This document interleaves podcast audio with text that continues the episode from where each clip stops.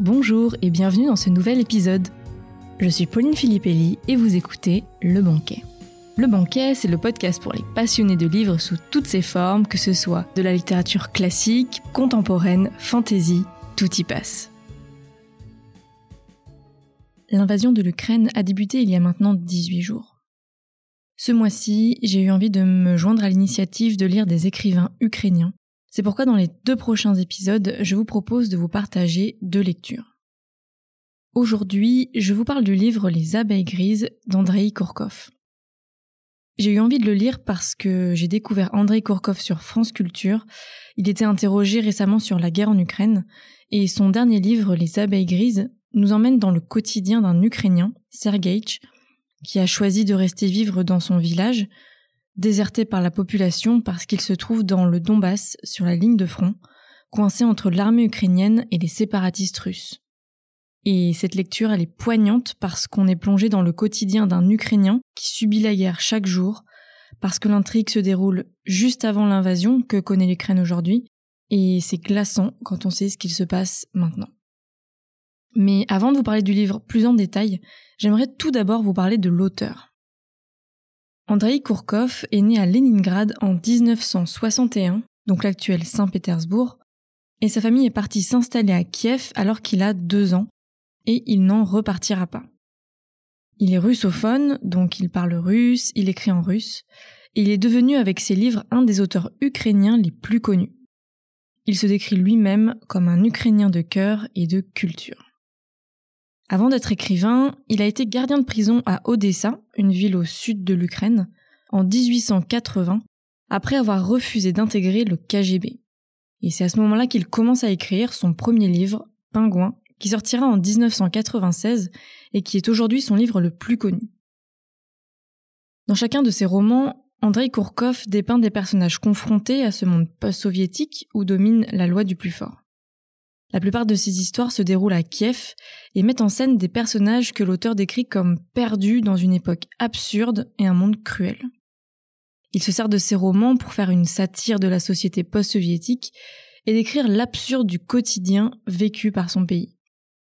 Son regard est acide, empreint d'ironie, et l'on est forcément pris de compassion pour ces personnages confrontés à des situations surréalistes et qui tentent de survivre comme ils le peuvent tous ces romans ont une dimension évidemment politique. En 2013, Andrei Kourkov a pris part à Kiev à l'Euromaïdan, une manifestation pro-européenne de grande ampleur qui faisait suite à celle de 2004 nommée la Révolution Orange. En deux mots, l'Euromaïdan, ce sont trois mois de novembre 2013 à février 2014, durant lesquels les Ukrainiens ont manifesté sur la place principale à Kiev, la place Maïdan, dit la place de l'indépendance, qui est en quelque sorte l'équivalence de la place de la République à Paris. Les Ukrainiens se sont mobilisés parce qu'en novembre 2013, leur président pro-russe, qui était alors Viktor Yanukovych, a annoncé son refus de signer l'accord d'association entre l'Ukraine et l'Union européenne, sous la pression de Moscou, vous en doutez. Ces manifestations étaient ni plus ni moins qu'un cri du cœur pour exprimer leur désir de démocratie, d'indépendance nationale, de stopper la corruption et aussi de faire partie de l'Union européenne. Ils ont tout de même réussi à provoquer le départ du président Viktor Yanukovych. Andrei Kourkov écrira alors le journal de Maïdan, où il raconte au jour le jour les événements à partir de notes prises sur le vif durant les manifestations. Après le renversement du président pro-russe Viktor Yanukovych, débute alors en 2014 la guerre du Donbass, opposant d'une part le gouvernement ukrainien et d'autre part les séparatistes pro-russes et la Russie.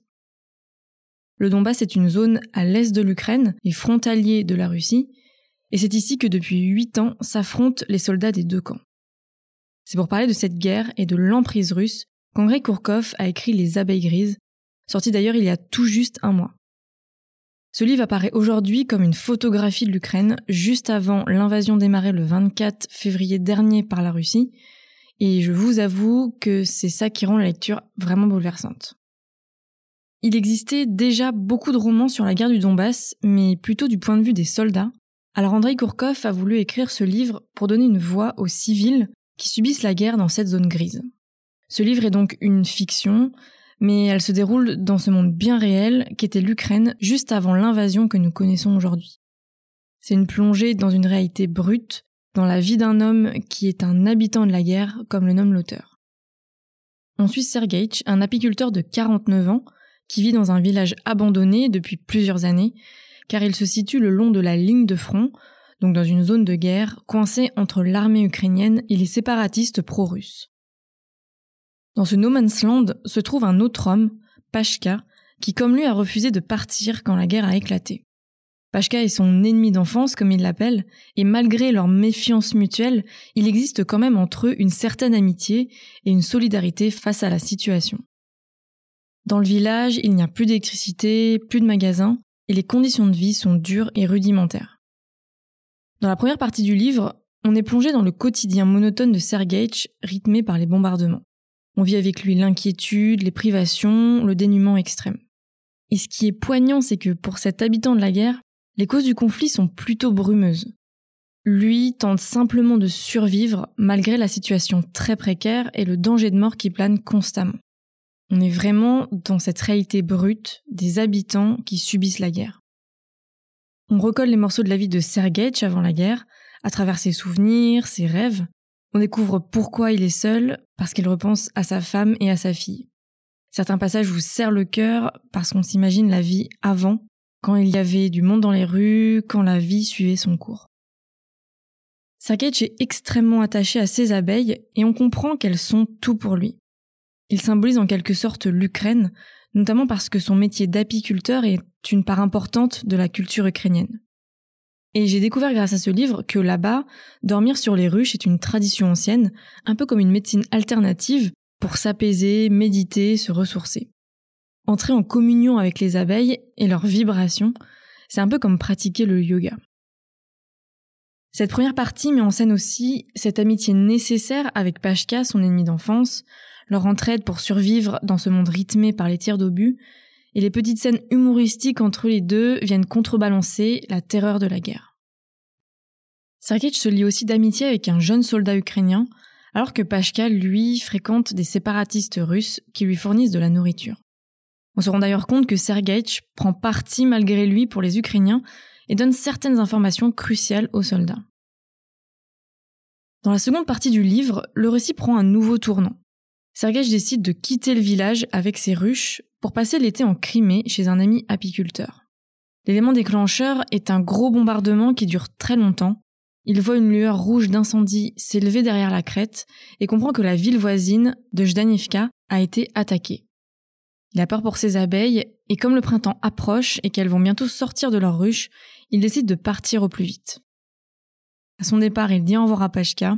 L'évolution entre les deux personnages est d'ailleurs quelque chose de touchant dans le récit, parce que si au début il le nomme son ennemi d'enfance, il l'appellera ensuite son ami ennemi. Mais bon, je ne vous en dis pas plus pour vous laisser découvrir tout ça par vous-même. On part alors avec Sergeitch, ses six ruches et sa vieille voiture dans un périple vers la Crimée. L'ambiance de ce voyage est particulière. Il doit passer de nombreux checkpoints, on est plutôt tendu et on s'inquiète pour lui parce que ben, on sent bien qu'à tout moment tout peut basculer. Arrivé en Crimée, la satire contre la Russie est encore plus évidente. Pour commencer, Sergej est très enthousiaste d'aller en Crimée parce qu'il pense que la paix règne et que les gens ont eux-mêmes fait appel à l'armée russe pour protéger leur tranquillité. Mais une fois à la frontière, il se rend vite compte que la Crimée est sous contrôle des Russes et qu'il y règne une certaine terreur.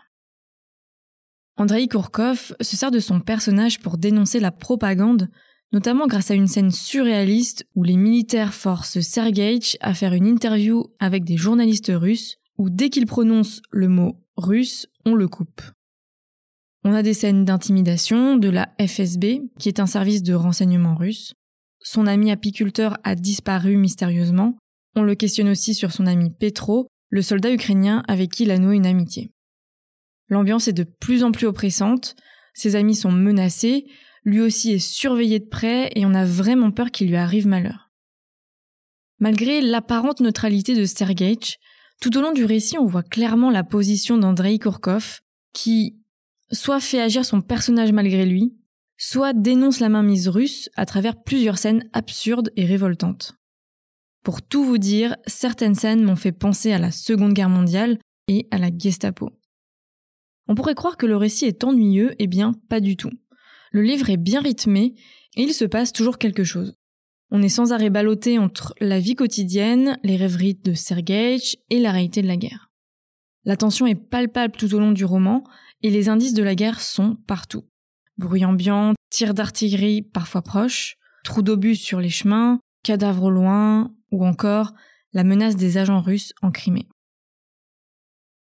Dans son roman, Andrei Kourkov s'intéresse au point de vue de la population pour leur donner la parole. Il a voulu écrire sur la survie des habitants et il n'y a pas d'action héroïque, pas de combat. C'est une histoire humaine ancrée dans le quotidien et c'est ce qui rend le récit glaçant.